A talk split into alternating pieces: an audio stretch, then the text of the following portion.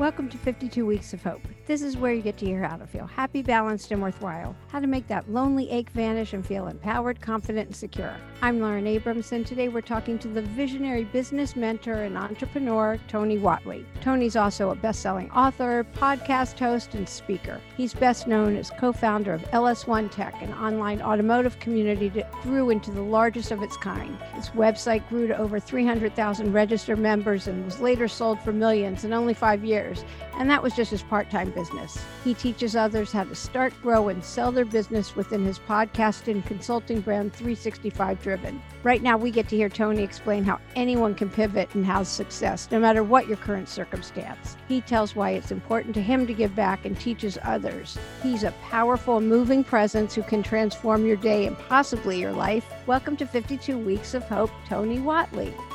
Hey, first of all, I love the name of your show, 52 Weeks of Hope. And that's a that's a really touching thing. And I really glad that we got to connect, Lauren. I can't wait to share value to your audience. Thank you. I really loved your response that that was what you wanted to do. And I appreciate that. Now, I know you didn't start at the top. You come from a more of a lower class, lower middle class, I should say, uh, background. You're not quiet about that. Do you think that's what drives you today? It's kind of a nurture nature question, I suppose, now that I'm actually asking it out loud. Do you think that's what drives you? Do you think that what do you think it is that gives you that sense to just I want more and and we'll get to the pivot to giving back of whether that was taught to you or because I it's it's what I'm doing here and it was not taught to me. I've learned it. So it's a lot of questions wrapped up in there. So I think for me, yeah, growing up lower middle class, had two blue collar parents. My mom was a cafeteria worker in high schools and my dad worked construction after he got out of the military and they they I was the first one in my family on both sides, even extended family to go to college. And I paid for that myself, engineering school, went to University of Houston and it took me 7 years because like my dad, I worked construction for full-time job and I would go to school at night and I would wait tables on the the weekend evenings just to really try to make the the college bills. And I for entrepreneurship is as cool of a word as it is nowadays for me, it was just a way to make money. Because even as a kid, I was the one that was selling candy and or, or going to push the lawnmower around different neighbors' yards or walk dogs or wash cars, doing all these things just so I could buy my video games and my skateboards and my BMX bicycles of that era. And it's just understanding that is that that was just a means to get the things that I wanted to have in life. Is the way I think about that. So we call it entrepreneurship now, but it's I didn't know what that was. It was just a way to do things. So I've always been driven. I've always been willing to go do things that most people weren't willing to do to get the things that I wanted to achieve. And so I remember even like going back to those early childhood years, I my friends would ride by a house that I'm mowing the yard of, like on the other side of the neighborhood, and they would laugh at me because like, "What are you doing, Tony? You're mowing someone else's yard." Like they couldn't even understand the concept of that, and I never had any shame about that, I guess, because I saw the struggle that my parents went through and how hard we worked to to get the things we had, and the first three houses I lived in were fixer uppers. Well, they would literally go buy the crappiest house in a neighborhood, like we would call those flip houses today. Yeah. Because th- they just wanted to be in a good school system. You know, my, my sister and I, we went to Friendswood ISD. It's one of the top rated schools in Texas. And my parents couldn't really afford to live in that community, but we could live there by buying the crappiest house in the crappiest neighborhood, fixing it up while we lived there. And it taught me the value of having appreciation for the things that you do have rather than comparing what other people have I knew that we were surrounded by wealthy people in different areas of town and had friends like that, but we always had pride in what we had. And eventually, our crappiest house in the neighborhood would be the nicest house or nicest looking house because my mom has a green thumb and she loves gardening. And my dad and I were really good at with our hands and building things and painting things and making things look brand new again. And so we have this restorative type mentality of fixing things. And even my first car, like I couldn't afford a car. I was working at McDonald's and still pushing the lawnmower and doing things. And I had to restore that entire car with my dad. So I bought it when I was 15, working McDonald's, and we worked on that car every single night. You know, I got home from football practice, and when I was out there sanding and wrenching and building engines and built the entire car. So we've always been restoring things and seeing the value in the things that didn't currently exist. Right? And I see that in people as well. I kind of adopted that entire thing. I can see the potential in other people that they don't necessarily see for themselves and for a lot of years, Lauren, a lot of years, I thought about how do I help people achieve or realize the potential that they have. And you know, as I started to get more wisdom and I started to be let down or disappointed by people who didn't step up to the challenge or things I saw for them, I realized probably my late 30s, 40s range that not everybody's going to go on that journey. Even if you see it for them, it is, and as heartbreaking as that sounds, they're not going to go on that journey with you and they're not going to improve. And you'll see these people that cross your path five years down the road and they're in the exact same situation. They're still complaining about life. They're still in the complacency zone, the, the rut, and they can't ever get out of it. And, and you gave them solid advice five years ago that they should have done, and they didn't do any of it. So I quit taking that personal. And in more recent years, I had to be more focused on serving the people that do raise their hand and say, Hey, I want to go along this journey. And I, I know that I'm in this situation. I need to make some real changes. And those are the people I'm meant to serve. And as much as we would love to save every puppy in the dog pound because they're so cute and snuggly and want to get puppy kisses, they're cute. We, we just can't. The real reality is we can't. And I just kind of think about that nowadays. Isn't it interesting? And when I was growing up, uh, you babysit as much as you can to make the money, but that's more hidden than the kid out there mowing the lawn and all of that. Yeah. And you can tell all those kids now, like, look at me today. yeah, Who, who's laughing now? driven, but for a, for a reason for most of the time. And, and I've always tried to be an overachiever. And, and my mom is Japanese and she was very disciplinarian about education. And my dad, being a former Marine gunny sergeant, was Ooh. very disciplinarian about everything else. So I had two very disciplined parents that taught me the just good habits and focus. And, you know, give you an example of a, a Japanese, what they call a dragon lady mom, like our house is always spotless. Again. and when it came to education, you got to realize that from her era, that women in Japan were plucked out of junior high after they finished junior high to go work in the farms. So she valued education because she never got to have education because boys got to go to high school and university, but women got you know, junior high level and they got work in the farms. And so when she came to the United States, she realized like, hey, our kids are going to go have some good education. So that's why they were willing to do those sacrifices. And I did not miss a single day of school from kindergarten all the way through graduation. So I had 13 years of of uh, perfect attendance. And I'll tell you, my mom saves all those things, and she still has a stack of those things. I just I laugh when I see it, but it made me show up every day. You know, there was times I resented that, but as an adult, I realized you're the Cal Ripken Jr. of like, yeah, yeah. Show up at 365 driven, my brand. Go figure, right? Yeah, right.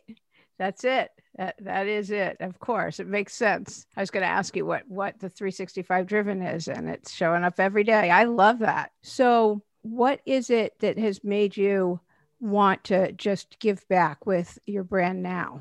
I was in a major car accident. I race cars. You know, I built some very successful business in the automotive performance arena, and as a result, I created myself a, a media type VIP role where I got to do photo shoots and write for the automotive magazines and test cars driving around the racetrack or the quarter mile and got really good at driving and setting records for certain types of vehicles. And, you know, in 2015 and December 2015, I was actually racing a car for trying to set a record. You know, it was a, it was a shop owned car and I had a lot of seat time in a similar car that I own. And they threw me the keys and try to go get the best number out of it for the night to, to you know, basically get some PR for it.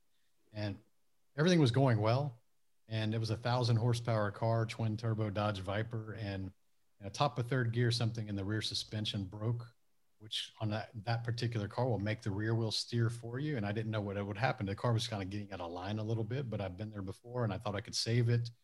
And I was a little bit of fearful, a little bit of an adrenaline because I am an adrenaline junkie, kind of a stuntman type personality. And I, and I, and I know that I've always been like that. But as the car started to graze the right side wall going down, that fear initially I had was replaced by disappointment because I'd let myself down and I damaged a car that I was trusted with. And I was already thinking in my mind, I'm like, I, I need to help pay pay for this damage, even though like things happen on a racetrack, right? I was still yeah. feeling guilty and a little bit of anger at myself for letting myself down. And so I, I decided, okay, well, that's well, that's the worst of it, not so bad. You know, it's grazed down the side of the car. And as I s- tried to slow down and come off of that wall, what happened is that right rear wheel kicked out again. And now the car's going hard left. And I'm steering straight, but the car's going hard left because it's steering for me. And now I'm looking at the concrete wall in the other lane at 130 miles per hour, approaching concrete barriers, thinking to myself in that moment, well, here I go. And I thought I was really going to die in that moment. And I could hear the engine noise and the tires sliding. And I just remember being in that moment. And if it was only a split second because the car is traveling at such a rate of speed, but it felt like an eternity before I hit that wall. And the weirdest thing that I realized in that moment was peacefulness. I was just, I felt warm and I felt wow. peacefulness and I didn't feel scared and I, and I, had no fear and I didn't have like my life flash before my eyes or any of that. I just felt peacefulness. I was kind of like a t- typical, like a Jesus take the wheel moment because I was literally going straight, but the car was going left. And, and of course I survived the impact and the car was destroyed. And, and I just remember like, stay awake, stay awake, stay awake because of racing. We always know that it's not the impact that usually kills people. It's the fire because the fluids from the engine and the transmission, all that spills out and it's highly flammable and there's sparks and things go up in a flame. And, and I was in my protective gear, but you have to be awake to get out of the car. So I didn't know if I was injured or not. And it's dark and the lights are flashing. The cabin's filled with powdery smoke from the airbags deploying and the noise from the car sliding 130 miles per hour. And I'm just thinking, stay awake, stay awake, stay awake. And I was really calm. And of course, I get out and I didn't feel like I had any major injuries. I could hear my friends sprinting up the track. I could hear the ambulance coming from the other end of the track. And know, she put me in the back of the ambulance and she took my shirt off and she's looking around and asking me questions to see if I had a concussion. And and after she's done inspecting me, she's like, "Can I tell you something that that's really profound?" And I was like, "Oh crap, what is she going to tell me?" Is like, "Do I have like a rib sticking out of my back, or you know, what what is she going to scare me now?" And she just, people crash out here every night. You were in a major accident, and she said you're remarkably calm for someone who's just gone through that. You don't have the adrenaline shakes. Your heart rate is calm. You're answering all the questions with clarity. And and then I was I was I was calm. Like you remember this and you're telling me this story. Yeah. I was still in that peaceful moment and I was calm and I and people asked me what was going through my head and it took me several months of understanding this, but what was going through my head in that moment and why I was so calm is I could still see the wreckage. I mean, we're looking in the back of the ambulance. The car is still right there. And I, I was just thinking myself, why am I still here? And then that leads to the next question of what if I would have died tonight? And then the next question from that series would have been, how would I have been remembered? And I started thinking about the people that I'd lost in, in recent years, maybe from the same scene or the same group of type of people. And it was always, so and so was a nice guy and so and so was a successful businessman so and so has some cool cars and i said yeah that's probably how i'd be remembered. You know rich guy with a bunch of cool cars that was just nice. Yeah cool. Is that is that good enough tony? Is that really good enough to be remembered? And it, honest, honestly those are other than being nice which i think everybody should be nice it, it was kind of superficial you know like i didn't want to be remembered as rich guy with cool cars gone too soon and that really lit a fire under me and I, and I guess i was around 40 three at the time, around that age. And so the next question that follows that series is Am I making enough impact? Am I doing enough to create a legacy to leave impact? And the answer was no. And for years, since starting and selling that company for millions of dollars in 2007, I'd been helping my friends in my inner circle and some of the colleagues I worked with build businesses that have exceeded the success of my own seven and eight and nine figure businesses. I helped 12 people that were former staff of mine become millionaires. And they were always telling me, Tony, you should be doing this full time. You should be teaching people this. You have a real knack for it. And I've always been the teacher type, but I, I, I try to avoid the teacher salary by going engineering.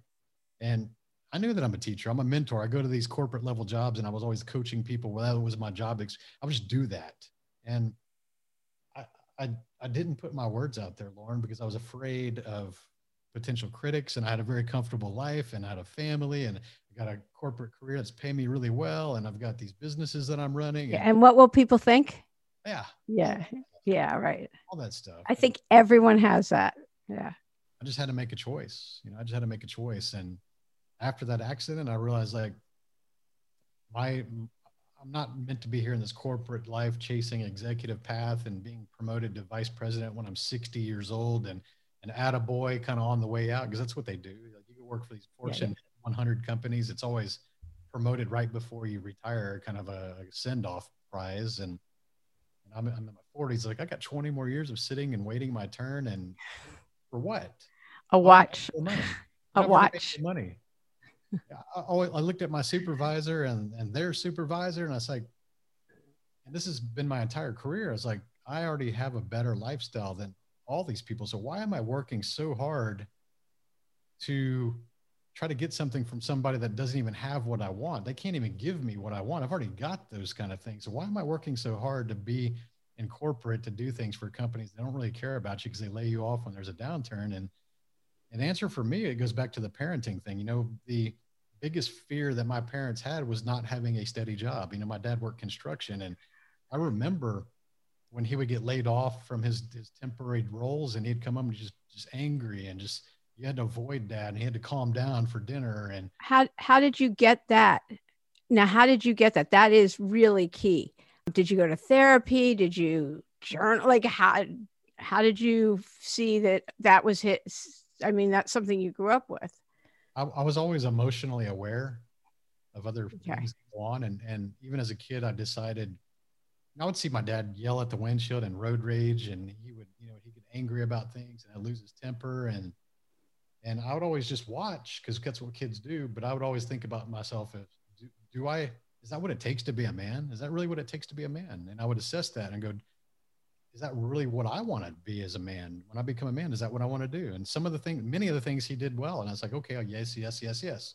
Some of those things, losing self-control and anger and road rage. And I don't do that. I've made a, a mental note back then because I get it. I have a lot of EQ and IQ. I can understand emotions and, and analytical as they get. So I'm a very creative engineer, which is strange. And I'm artistic and analytical at the same time, but I just decided I didn't want to be like that. And I started to craft who I wanted to become even as an early, early age. Okay. I mean, a lot of people, I, you know, it takes a long time to say, oh, this is why I'm afraid to take the leap because my parents were always scared that they'd get laid off and nine to five is important to them. And anyway, and they instilled that in me without me even knowing that this is my button. And so, anyway, it's key, you know, even after you know, making millions and selling a company for millions. My mom would always, to this day, I mean, that was over 10 years ago. I did the first company.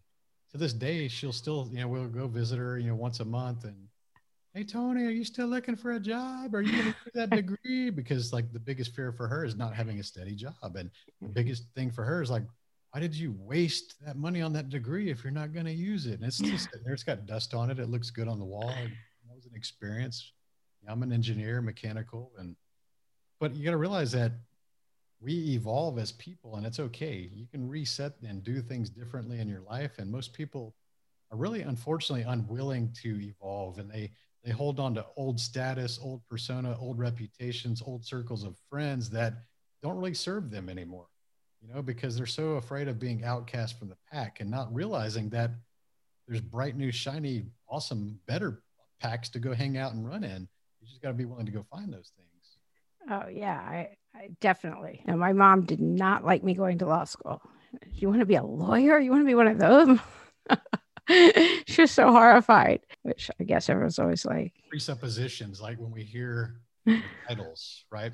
That's one of the things I always tell people: like, don't introduce people by what you do for your living. Oh God, no. we are not our job titles are, and that's important. A lot of people think that their job title defines who they are right? I've yeah. converted lawyers into doing different things because they realized that they were living out their parents' dream for them to be a lawyer and they got in their mid 30s and they're unhappy with life and they're going through this day by day routine and they don't understand why they're happy. It's like, well, did you ever want to be a lawyer? And they're like, no, that was my dad. And they're, so they're living their, their middle life trying to please their parents. And, and we, there's a lot of people like this, you know, yeah. it's unfortunate.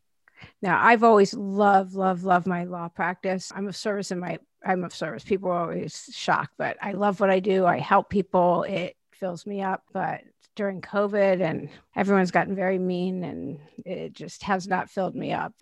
So I get to do other things. So yeah, it's it's the beauty of our life. We get to do what we want to do if you're willing to do the work. Yeah. So that's kind of evolving. I've done it a couple times in my life and you know, there's even when I left the industry uh, at you know, 20 something years, high level, making multiple six figures, you know, about to get on the, I was reporting to VP. So I was already on that path. And, you know, when I left, a lot of the people in the industry that had known me for those long years would be like, you're going to go do what? I said, yeah, I'm done with this industry because it doesn't take care of the people that take care of it. Whenever there's a downturn, they, they lay us off. And as you start to get into your 40s and you're highly compensated, there's actually just fewer roles for you to see it in. So if you get laid off at my age, with my experience level and that income level, it's going to be like six to eight months before another role kind of opens up. And I started to be on the chopping block more the older I got. I was like, I don't like being in this position. I, I actually had to start thinking about people to fire myself that cost less to the company just so they can keep the seat warm, hoping that there's going to be industry downturn that was going to hire me back whenever it came back around. I was like, I don't like being in this position anymore. It was really easy to bounce when you're in your 20s and your 30s because you were undervalued and underpaid. So there's a lot of those roles. Mm-hmm. But as you start to climb, ageism is a real thing. HR, you'll never see that in there. But no, conversations I've had to be in. I, it's the kind of law I practice. I'm I'm so well aware. I represent employees who are wrongfully terminated and discriminated against, and yeah, so I I see it all the time. What do you think is uh, what's the challenge you're most proud of overcoming, and how'd you do it? I'd say the hardest decision I've ever had in my life was leaving a toxic relationship with my son's mother.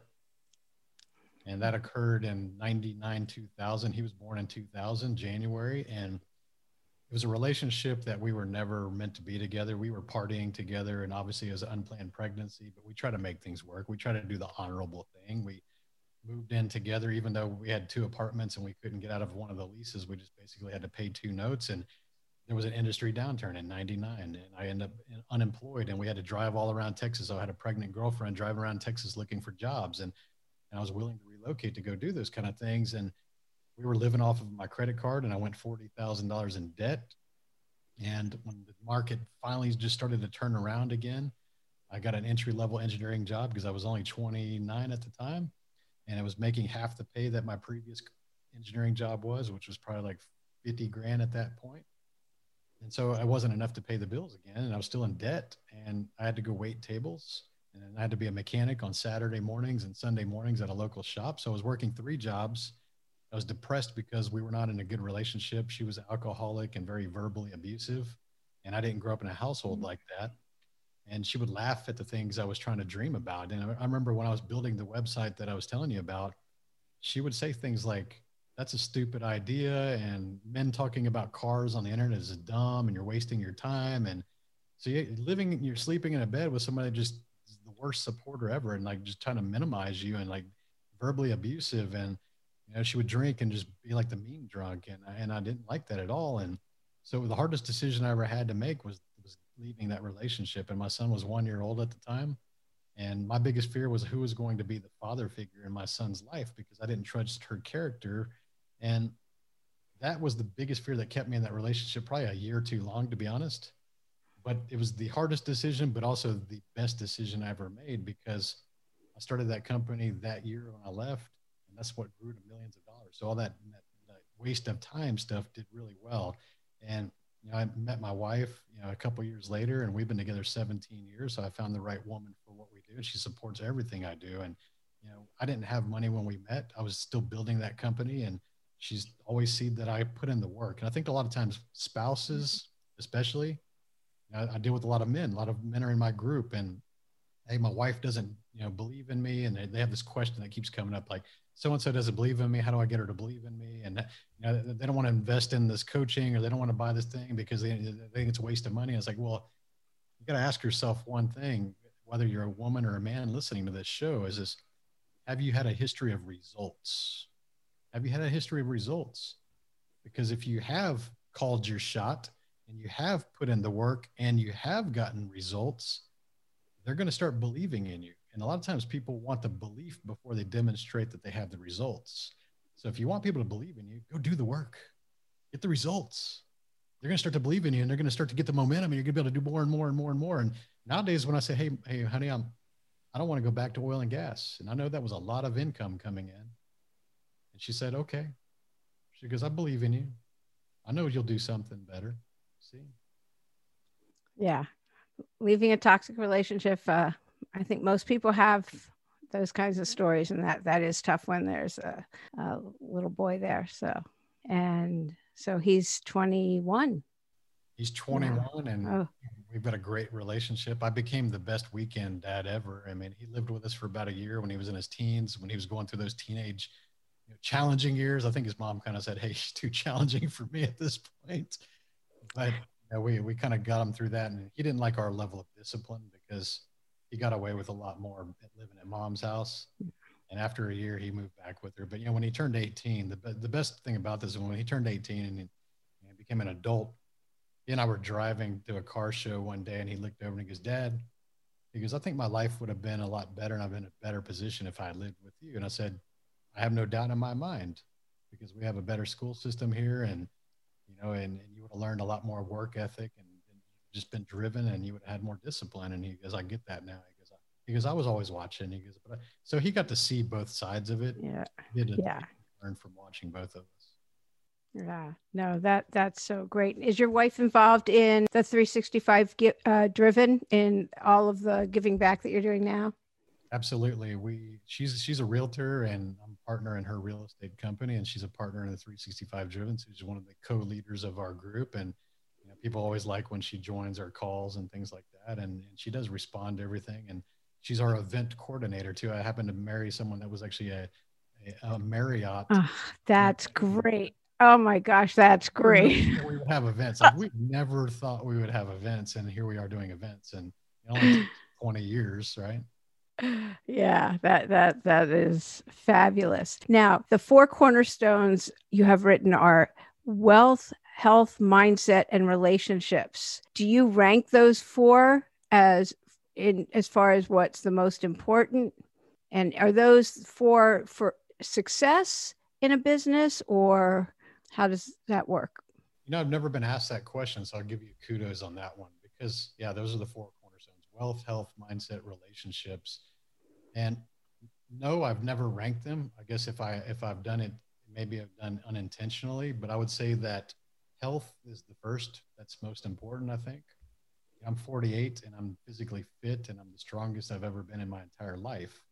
It's because after I turned 40, I realized I'd fallen off the wagon. You know, I sold my company at 34, became multimillionaire, and kind of got lazy. You know, and and I was hanging around with people who would uh, you know validate my laziness and you know middle age thing and you know, oh we're not we're not as young as we used to be. We don't heal like we used to. And man, remember the good old days? Like the whole like Uncle Rico. I used to throw a big in a quarter mile over a mountain type scenarios. And and when you hang around with people like that that don't really push themselves to do more or improve, it just kind of validates your existence. And at 40, that's a very milestone age for all of us. And I said, you know what? I'm looking in the mirror and I feel like I'm younger than I look. We all feel younger than we look in the mirror. And I and I and I said, I've always been an athlete. I've always taken care of myself, but now I'm looking at a dude with a with a belly and I got man boobs and you know I, I felt like i would get winded i remember being late for a meeting at a corporate consulting gig and I, instead of taking the elevator i took the escalator because it's like a two-story escalator one of those long escalators and i didn't want to wait in line for the elevator so i just started walking up this moving escalator and i got to the top of it and i was puffing and puffing i was walking up a moving escalator it made me winded and it was only two floors and i remember that moment thinking first of all, like I hope I'm not sweating through my dress shirt and maybe I mean I need a blazer to hide the armpit. But the, the second question was like, what the hell, Tony? Like you just walked up a moving staircase and you're winded. Like this is weak as hell. And so at 40, I was like, nope, not going to do that anymore. And, it sucked. Really going back to the gym the first two months, it always sucks. It always sucks. But I've been really disciplined for the last eight years. And you know, people see me now and they're like, oh man, you're in good shape. It's like, yeah, it's eight years to get there. I just show up every day. And so, it's, it's, yeah. It's have you, do you have a message of hope that you would want to give? I, I can't really think of one to be honest. You know, it's okay. Probably not the answer, but I don't I don't really have a, a message of hope because I think of hope aligns with the word motivation. I find that motivation is optional for successful people. I think a lot of times people are always seeking motivation or they think, well, I don't feel like it, you know, and, and they don't do it. They don't do anything. They just don't feel like it. And every successful person I've ever met executes at a high level, even when they don't feel like it, especially when they don't feel like it, because they want the results. So instead of looking for motivation, start focusing on results. Like example, like the gym thing. Half the time, legit, half the time I don't feel like going to the gym. I just don't. I actually want to kick, you know, I'd rather go hang out in clubhouse with you, Lauren, and not like hang out with my friends and, and do things or, or just do something else. But then I always look back at the results and I go, okay, I started working out at age 15 and not once in my entire life working out have I ever left the gym regretting having gone. Never once. And that's thousands and thousands of visits. And I've never regretted one time of leaving. Even when I got injured, I didn't regret, you know, uh, leaving the gym. But I, I don't want to go. I'd rather just go take a nap or just do something else to distract me. No, I think about I've never left having regret. Therefore, if I go, I'll be in a different mental and physical state and I'll be glad that I went because I'll feel like I achieved something for the day and I got some results from that. So if you can apply that same principle to your life, whether that's business or, or writing a book or launching a podcast or any of those things, understand that focus on the results. And when you tell yourself, well, I don't feel like it, like suck it up. Like, how bad do you want it? Most people are, will tell you, they'll tell you what they want, but their actions speak otherwise, you know, and, and you'd rather just go out there and do the work and not speak at all. Just go get the results. That's what you got to be focused on. So, what do you do when you're around any naysayers or anything like that? Like, why are you writing a book, Tony? You've already got everything. Why would you write a book? Do you just like keep away from that? Do you just ignore them? Do you just say, ah, well, just keep going?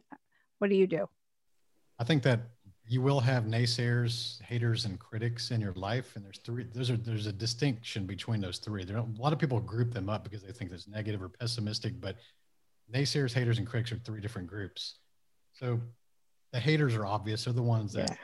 talk trash or keyboard warrior, or they they would never buy anything or refer anything to you, or yeah. they're not there to support you. They, they're it's a reflection of their darkness that you're highlighting because you're starting to glow bright and you're illuminating the negative in them and it's making them uncomfortable. So they'd rather try to ask you to dim your shine to make themselves feel comfortable again because they know deep down in their heart they could do what you're doing, but they don't have the courage to do that. So they don't like to see what you're doing. So that's a hater. A critic is someone just disagrees with you or disagrees with your your premise or d- disagrees with your perspectives and generally they're respectful, but they'll give you constructive feedback. And maybe you should listen to some of those kind of comments, and that's fine. You may gain some new perspectives, which we should always be open to. And then there's the naysayers, which actually the da- most dangerous, but the most loving people. Okay. These are your parents, your siblings, your coworkers, your group of friends, and they're naysayers because they're telling you stuff. They're giving you advice because everybody's got two cents honestly, we should be giving refunds a lot of times, but everybody's got two cents to give you about everything. The naysayers are the people that will give you advice based on their own level of risk tolerance and their own level of fear and their own level of expertise or experience. So you got to take it out of context with they give you the advice, ask yourself, have they done what I want to achieve? Or have they at least attempted and failed what I want to achieve? Those are indicators that you want to have some good advice from is their risk tolerance the same as mine? Are they willing to go, you know, drive a car 200 miles per hour and, and light themselves on fire and do some crazy stuntman shit? Or are they the people that would hide from every single opportunity to do everything in their life? Uh, like, what's their risk tolerance? What's their history, right? What are the results they've had? And so you just smile and take their advice and go, hey, thank you so much. And then just delete it. Yeah. Right? Okay. Unless it applies to what you're actually doing because nobody's going to see your dream like you do.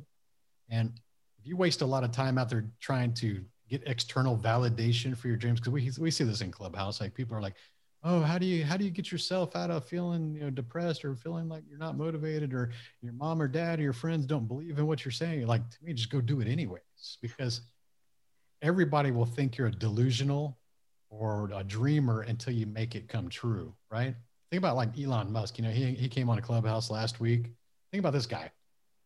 Imagine 20 years ago if he would have said, you know, hey, you know what? I'm going to build rocket ships that go to outer space. And when they come back to the earth, they're going to land on a floating barge, just a you know, 100 foot barge. Just going to like, like backwards rocket and land on a barge. People would have thought he was crazy. Like, are you delusional? Are you crazy? You're going to build reusable rockets that can come back and land on their own on a floating barge in the middle of the ocean? What?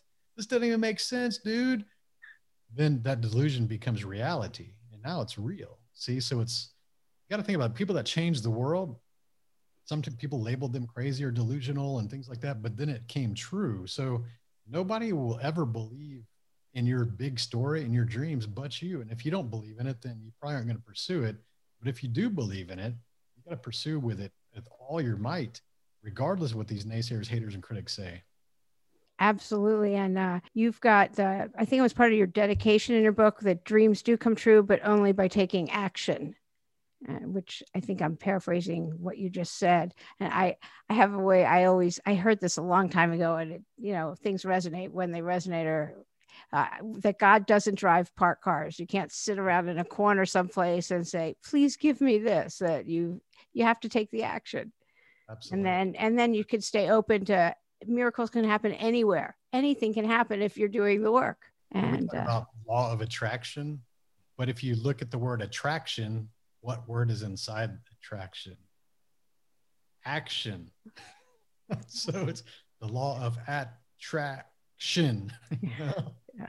Oh my gosh. Anybody listening has to look at Tony's book recommendations. They are fabulous. Your list of books is is fabulous. So I, I, will just say that we'll have a bunch of links to different for of course your book and your programs and everything, but I will also include a link to your books because it's such a great list.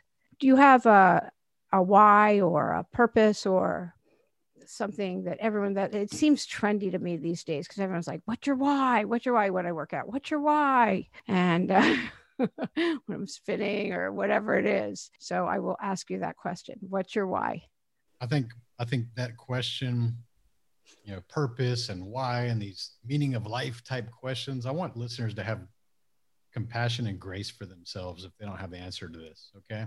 First of all, don't beat yourself up when you hear people having these conversations and realize that you will have a different purpose in different phases of your life.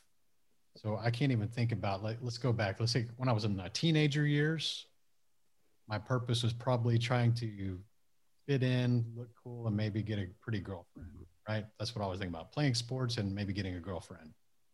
And when I was in my 20s, I was more focused on education and trying to gain some maybe more responsibilities or authority type roles, junior level authority roles, and trying to prove myself and in that regard in my 30s, I was more in execution phase and trying to focus on how can I stack money and how can I not be broke all the time and how can I do things to get better and what are the new skill sets I can learn and monetize and learn about business and becoming a stronger leader and what are the sacrifices I could be willing to make to go make a lot of money. So I was really focused on that. And in my 40s, especially after an accident, is that I was more focused on legacy and how much time is fleeting and that you know, I look in the mirror and I see a you know 48 year old man, but I still feel like I'm in my 20s mentally. And I think about, man, time has gone by. My son's 21, and I still remember the bundle of blankets screaming with an unhinged jaw, looking at me, going, "Oh my God, I got to feed this thing for the rest of my life."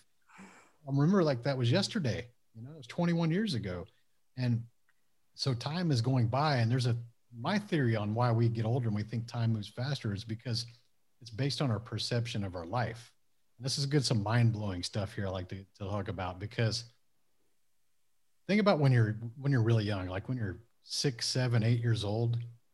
Remember how the summer vacations felt like an eternity?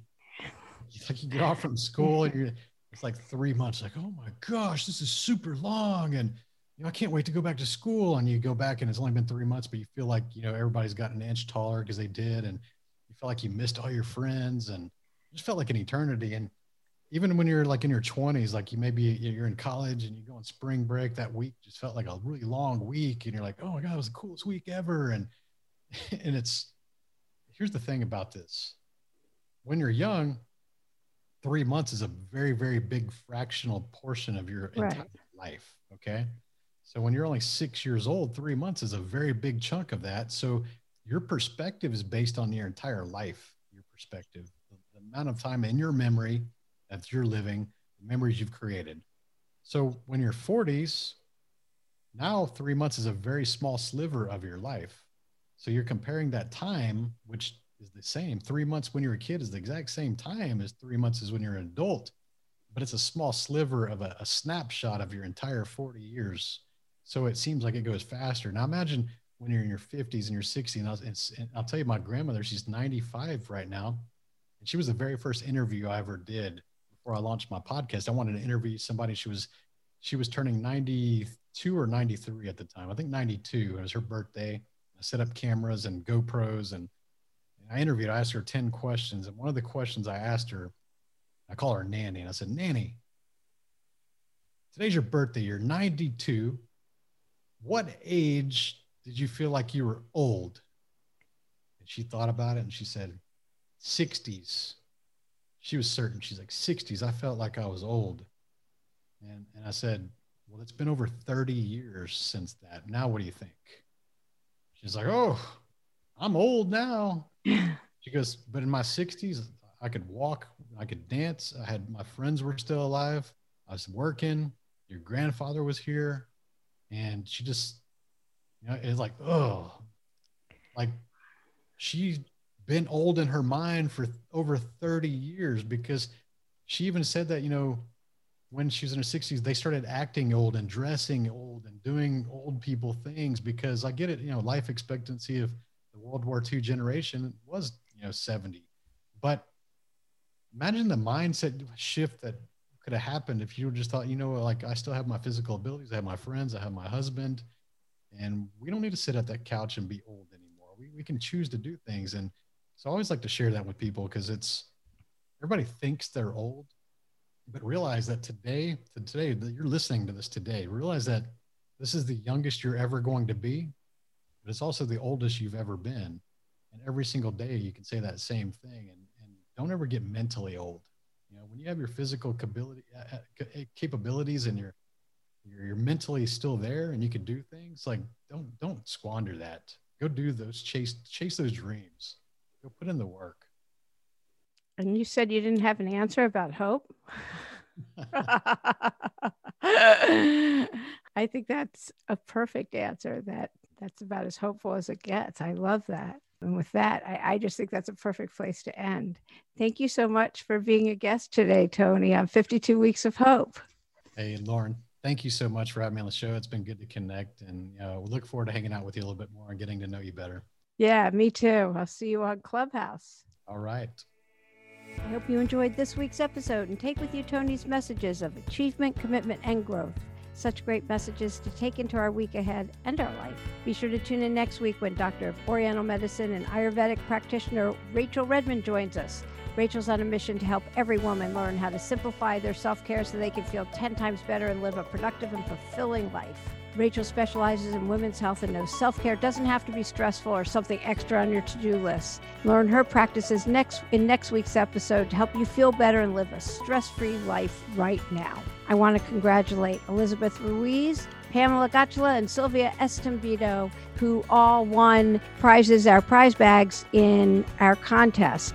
She, they won the goodie bags with the journals and crystals and candles and everything for listening. Congratulations to the three of you. If you're on Clubhouse, be sure to say hello. I have a room there every Tuesday. And also, the Hope Club is now up. So be sure to say hello if you are on Clubhouse. If you need an invite, let me know. Just go to 52weeksofhope.com and send me, send me a message. Also, be sure to subscribe to the podcast, leave us a positive review, and send us any feedback on the website, 52weeksofhope.com. Tell two of your friends to listen. I'm Lauren Abrams. Thanks for listening.